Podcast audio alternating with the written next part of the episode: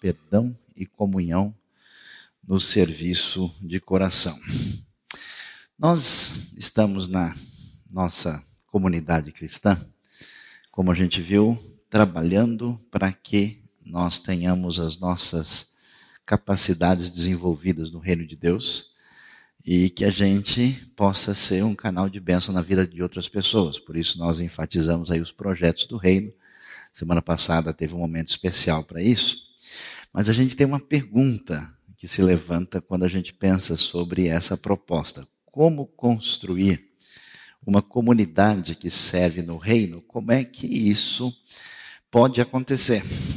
Por quê? Porque quando a gente serve a Deus em qualquer ambiente, a gente tem uma dificuldade muito grande de lidar com sonho e frustração, desejo de realização e decepção.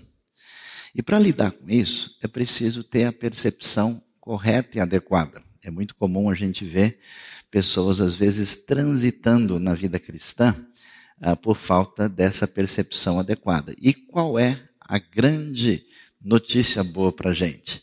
Nós não estamos enfrentando desafios maiores ou diferentes do que a igreja primitiva enfrentou. Por isso eu convidaria vocês a acompanhar o texto de Colossenses capítulo 3, a partir do versículo 12. Lá nós temos o texto dizendo o seguinte: Portanto, como povo escolhido de Deus, santo e amado, revistam-se de profunda compaixão, bondade, humildade, mansidão e paciência.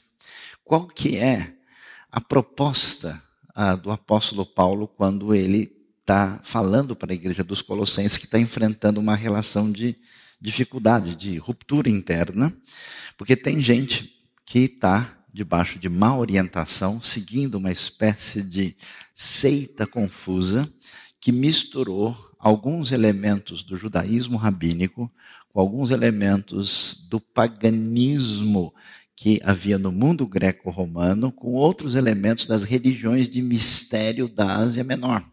E fizeram uma salada colossense tão maluca, a ponto do pessoal até fazer uma, um culto separado, que era o culto dos anjos. As pessoas mais poderosas espirituais eram separadas para cultuar no nível angelical, porque eram melhores que os outros. Então vocês imaginem a confusão. Paulo vai dizer para esses colossenses que eles têm que fazer duas coisas. Eles precisam participar ah, de um processo ah, de visita às lojas de roupas. Eles têm que tirar certas roupas que não servem mais e revestir-se de outras. A ideia é tomar uma atitude, mudar o visual. Nesse sentido é interessante, porque Paulo é muito claro que eles precisam agir objetivamente numa direção específica. Porque tem muita gente que acha que crescimento espiritual é coisa que acontece automático. Como Deus é soberano, como Deus é poderoso, o sujeito acha que ele abandonando a sua vida, Deus vai dar um jeito e vai é, fazê-lo crescer, mesmo que ele esteja totalmente contra essa atitude. É uma derivação indevida da compreensão da soberania de Deus. Então, nessa tentativa de mudar o visual, o que, que o versículo 12 diz para a gente? Que a gente deve se revestir ah, de profunda compaixão, mas antes de falar sobre o que está envolvido nessas roupas novas e diferentes, ele diz para a gente que nós somos o quê? Povo escolhido, santo e amado. Ou seja, é necessário, antes de caminhar em qualquer direção de projeto de vida dentro do reino de Deus, a gente entender o que é que Deus fez em nosso favor. Então, quando a gente lembra que a gente não sendo nada, sendo frágil, sendo pecador, tendo toda a nossa limitação que a gente conhece bastante, mas nem a gente não conhece completamente, Deus resolveu escolher você já teve a, a, a, satisfação de ser escolhido em qualquer situação, né? está lá para organizar a festa, falando, eu escolho fulana. Fulano fica toda feliz da vida porque ela se sente ali numa situação peculiar. Você é considerado santo, ou seja, separado para um uso particular e especial. E mais do que ser escolhido e ser santo, Deus resolveu amar. Quer dizer, não há como a gente caminhar direitinho se a gente não entender, e é um negócio tão simples, mas tão profundo, que eu sou escolhido, sou santo e sou amado por Deus. Quer dizer, se Deus, que é o grande Senhor, Rei Todo-Poderoso, tem essa atitude para comigo, meu amigo, isso quer dizer que eu vou longe, quer dizer que há esperança para tudo, quer dizer que eu tenho condições de prosseguir. Não há como pensar no assunto sem colocar Deus no processo primeiro dessa trajetória. E aí ele vai dizer para a gente que quando a gente chegar aqui no Colossians Fashion Week, na hora de trocar né, da roupa aqui, colocar as roupas corretas direitinho, ele vai dizer que tem dois tipos distintos de roupa que devem ser escolhidas. Duas primeiras falam de compaixão e bondade. O que, que é compaixão e bondade? São duas virtudes, duas dessas roupas escolhidas por Paulo, para a gente se revestir, que envolve a nossa ação direta para com as pessoas com quem a gente convive. A gente tem dois tipos de gente com quem a gente convive: gente que está numa relação semelhante à nossa, gente que está numa situação em que nós nos sentimos assim, numa espécie de paridade, a quem nós devemos o quê?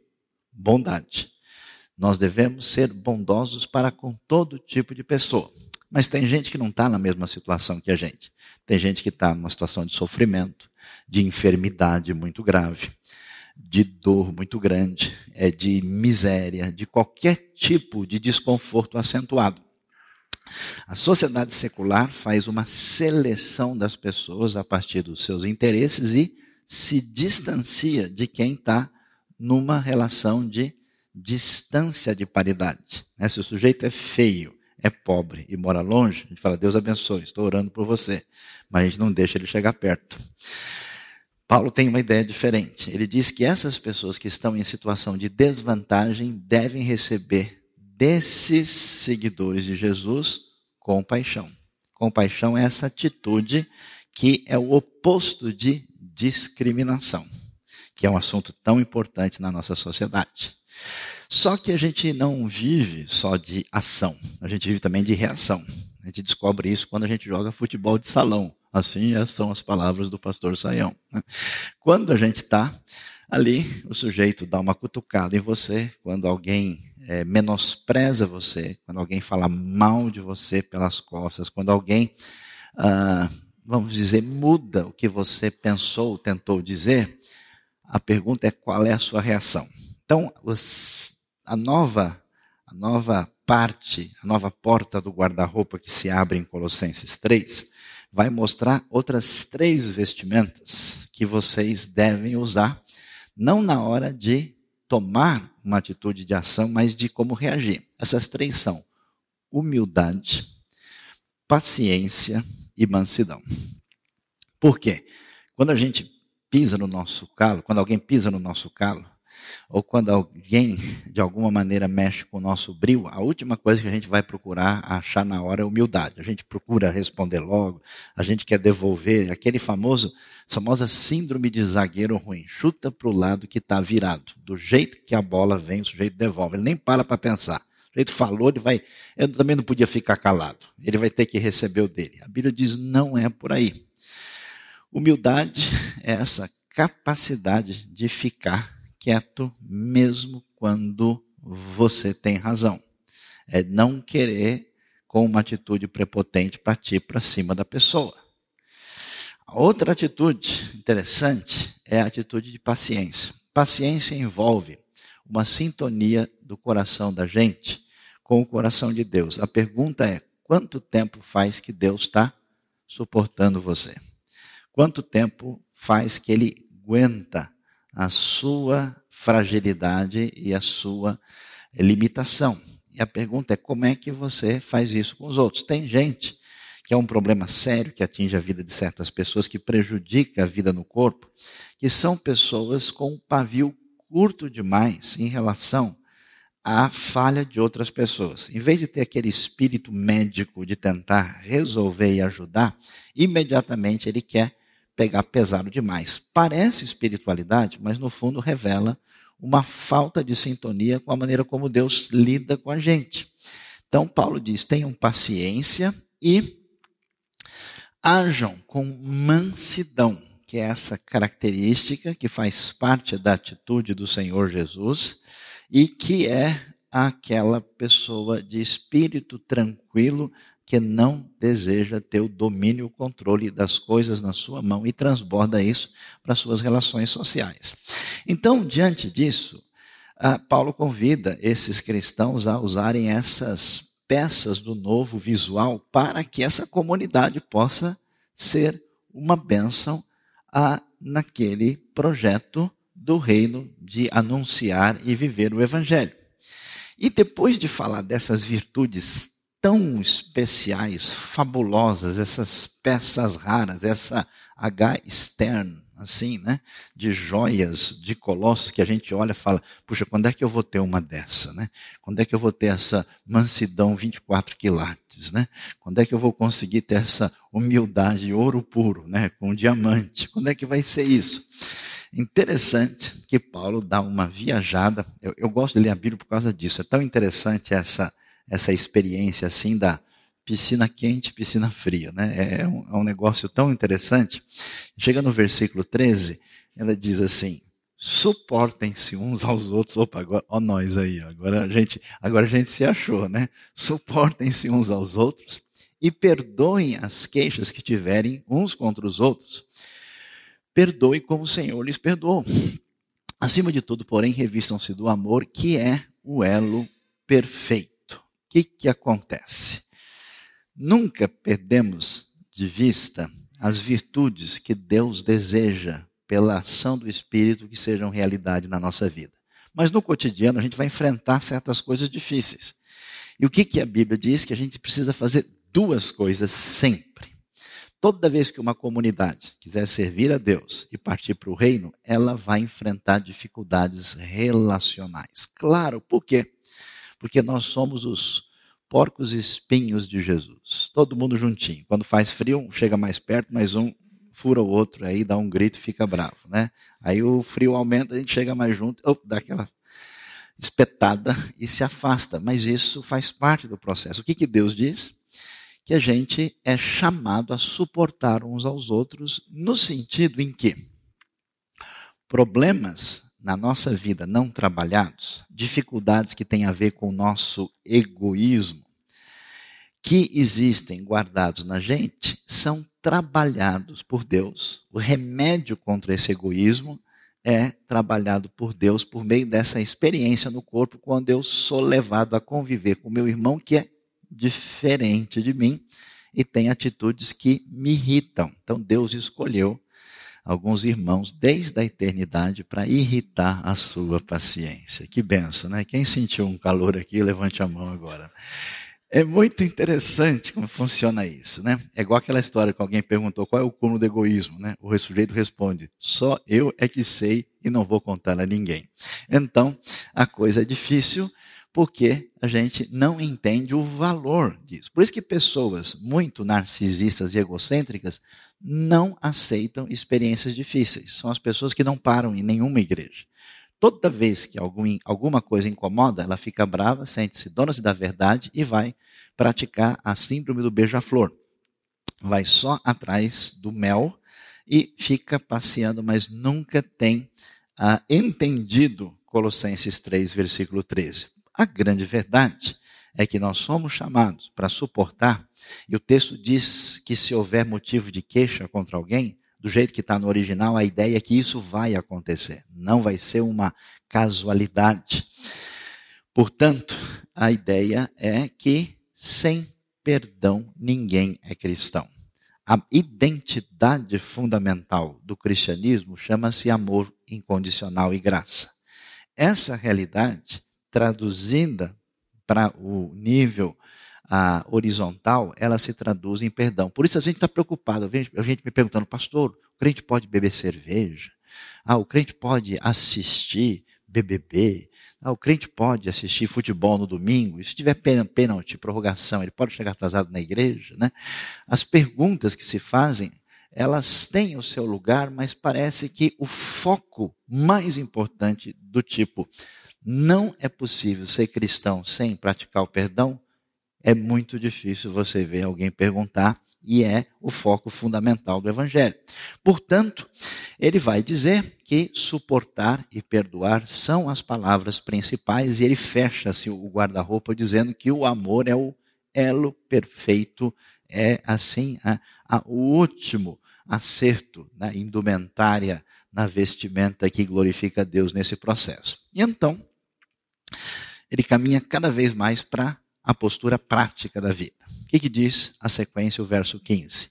Que a paz de Cristo seja o juiz em seu coração, visto que vocês foram chamados para viver em paz, como membros de um só corpo, e sejam agradecidos. O que quer dizer a paz de Cristo no coração de vocês. Quando a gente pensa em paz, a gente já pensa em paz psicologicamente. Ah, senti uma paz maravilhosa. Li o Salmo 23, nossa, fiquei em paz o dia todo. Paz tem esse sentido, mas aqui em Colossenses 3 não. Paz aqui significa ausência de conflito. Significa ausência de beligerância e de confronto desnecessário. Por isso que a questão é a seguinte: quando vocês perceberem que vocês têm perspectivas diferentes, gênios diferentes, histórias diferentes, estão convivendo juntos, e esse grande projeto do reino, ou os grandes projetos do reino forem ameaçados por causa disso, como é que vocês devem tomar a decisão? Escolham pela paz de Cristo. Jesus era impressionante. Ele ficava de boa com a mulher samaritana, ele ia almoçar, jantar na casa do Simão fariseu, ele curava ah, filho, o servo do soldado romano, ele tinha condição de conviver de maneira legítima e amorosa com todo tipo de gente. Então, a gente não pode ser refém da gente mesmo. Então, faça o favor de ceder Faça favor de se colocar no seu lugar, saia do seu trono, deixe de se absolutizar, entenda a realidade dos outros e sempre vote pela paz. A paz, porque vocês foram chamados para viver em paz como membros de um só corpo. E aí Paulo vai começar a mexer com uma coisa interessante, que é discutir para a gente, é por que é que é difícil ter paz com os outros. Por que é que a gente é porco espinho de espinho mais comprido. Por que é que tem gente que você fala bom dia, ele responde bom dia você? Por que é que as coisas acontecem dessa maneira? Porque existe um problema mais profundo dentro da gente. Ele começa a mexer com isso quando ele fala a frase, vai mexer na raiz do problema que é sejam agradecidos. Por quê? Porque, na verdade, a gente não consegue ter sintonia boa com os outros? Porque a nossa sintonia com Deus está com ruído, está com problema. E aí a gente não está legal com a gente mesmo. Ninguém pode estar tá legal consigo mesmo se não está legal com Deus. E quando você não está legal, você chuta para o lado que está virado. Você não quer nem saber. Você erra o ponto. E qual é o problema?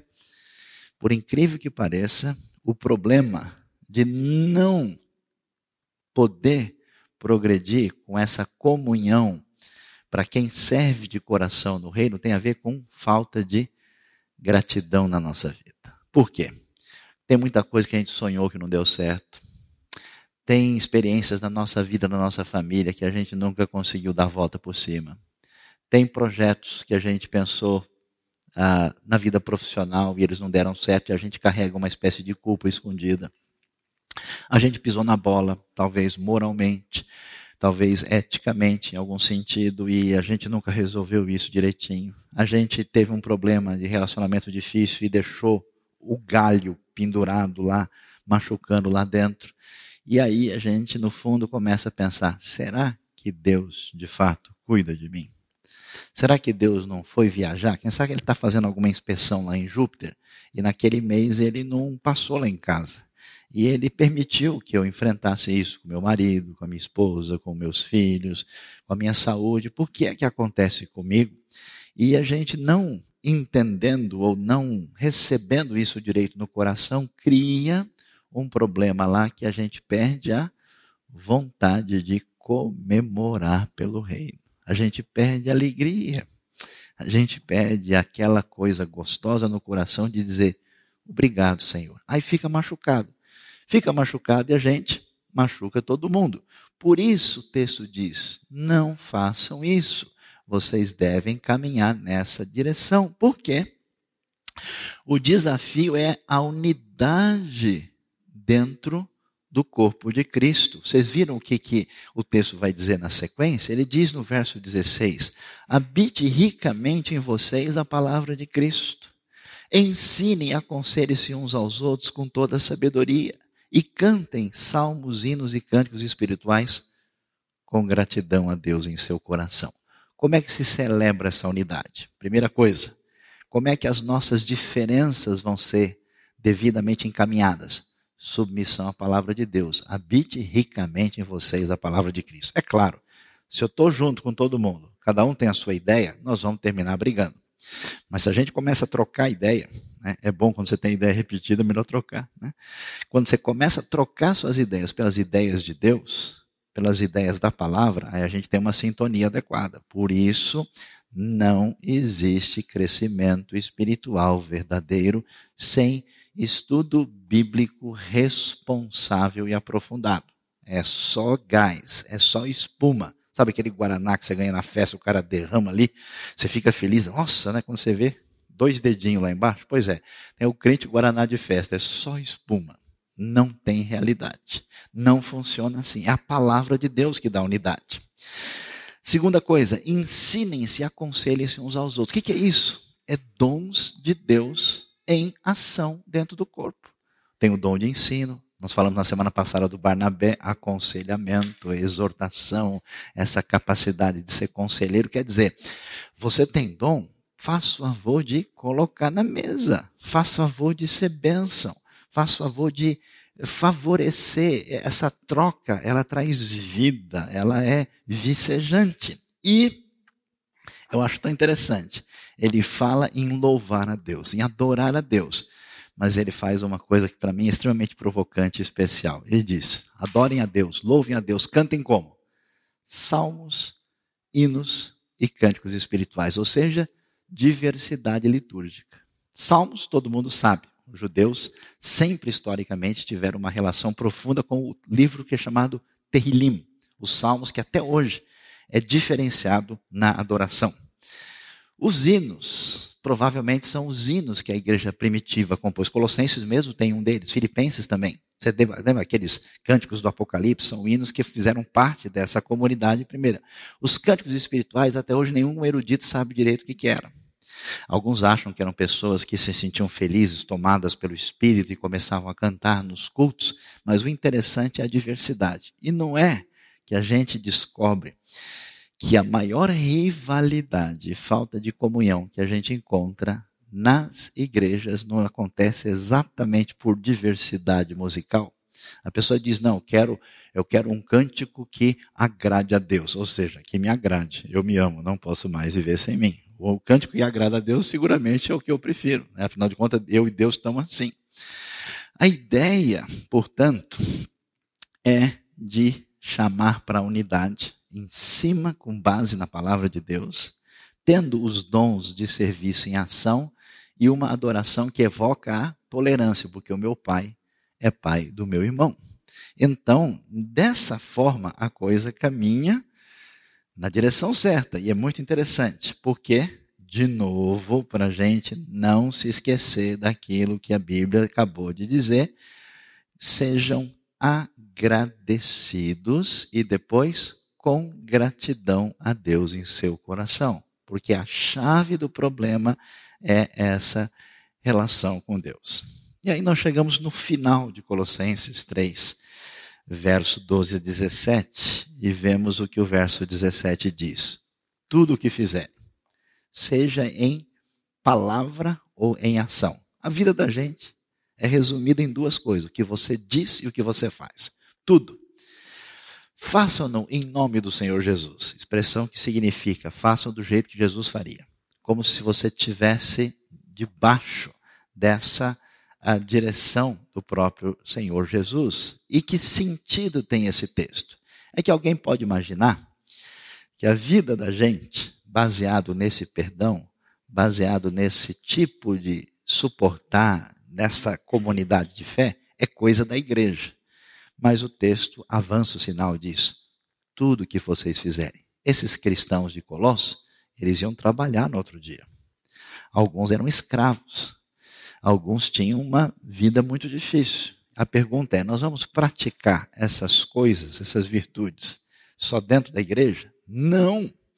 Tudo que vocês fizerem, em palavra e em ação, não se trata de um comportamento litúrgico ou eclesiástico, uma realidade que deve atingir toda a sua vida.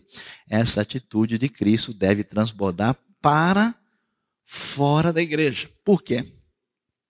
Porque o mundo sem Deus é o mundo dos relacionamentos fúteis, superficiais, descartáveis e por interesse. É o mundo do Facebook. Tantos amigos, curtir, curtir. Né? É, é, é, a frase triste é: Eu quero amar o próximo desde que ele não esteja próximo. E o desafio da realidade cristã são relacionamentos verdadeiros que se mostram quando? Quando é que você sabe que a pessoa de fato está interessada em você e leva a sério a sua vida? Quando surge uma situação que você percebe que a pessoa não tem nada a ganhar com o contato que ele tem com você, mesmo assim ele permanece junto. Pessoas muito amigas. Sumiu uma relação comercial? Bom, sumiu a amizade, então o negócio era só o comércio. Não existe interesse real. Por isso, esse tipo de. A gente só vai suportar e só vai perdoar gente que a gente entende que vale a pena amar. Quando você falar, estou nem aí, o problema é dele, é que realmente a gente não não está entendendo Colossenses 3. E de novo, para terminar, para que a gente não esqueça, com gratidão, dando graças a Deus Pai. Para realizar os projetos do reino, é preciso limpar o coração, suportar, perdoar, ser grato. Hoje, a gente vai ter já um momento especial de celebrar a nossa unidade em Cristo. Hoje é dia de praticar o perdão. Eu não sei como é que você está. Pode ser que você tenha um, um espinho no coração. Pode ser que tem gente que está como um caroço de abacate passando aqui pelo seu, uh, na sua garganta. Eu queria convidar você a orar e dizer, Deus, eu quero entregar essa situação nas suas mãos. Eu quero orar pelo benefício da pessoa que me machucou. Eu quero que o Senhor me ajude. Né? a oração diante de Jesus não foi ajuda-me na minha incredulidade. O Senhor sabe que eu sou fraco, eu senti muito essa situação e eu não quero que isso destrua o que há de especial na minha vida que o Senhor trouxe para mim. Me ajuda a vencer. É dia de praticar o perdão, de libertar o coração. Mas não se esqueça que essa condição vai depender de uma olhada na nossa vida e ver o que, que Deus fez com a gente e olhar para tudo aquilo que você entendeu que talvez Deus cochilou ou ele não foi bondoso o suficiente ou ele economizou o seu poder e deixou acontecer na sua vida. Estava vendo um estudo esses dias dizendo que uma grande parte das pessoas que transformaram o mundo positivamente foram pessoas que passaram por experiências terríveis e o número significativo deles eram órfãos. Então eu não sei, talvez você veja a sua experiência negativa como um abandono, uma distância de Deus. Pode ser um jeito de Deus guiar o seu coração, para que você entenda que ele continuava poderoso e amoroso no meio da sua dor e ele quer que a gratidão liberte o seu coração. Que Deus nos abençoe e nos ajude nessa manhã. Vamos abaixar a cabeça e pedir a benção de Deus. Pai bondoso, Pai amado, em nome de Jesus, abençoa o nosso coração, todos que ouviram a tua palavra e dá-nos a condição, ó Deus, de interagindo e recebendo esta palavra, ser tocados pelo teu espírito e, ó Deus, suportar, perdoar e ter gratidão para contigo. Nós te agradecemos, te louvamos, te adoramos. Em nome de Jesus. Amém.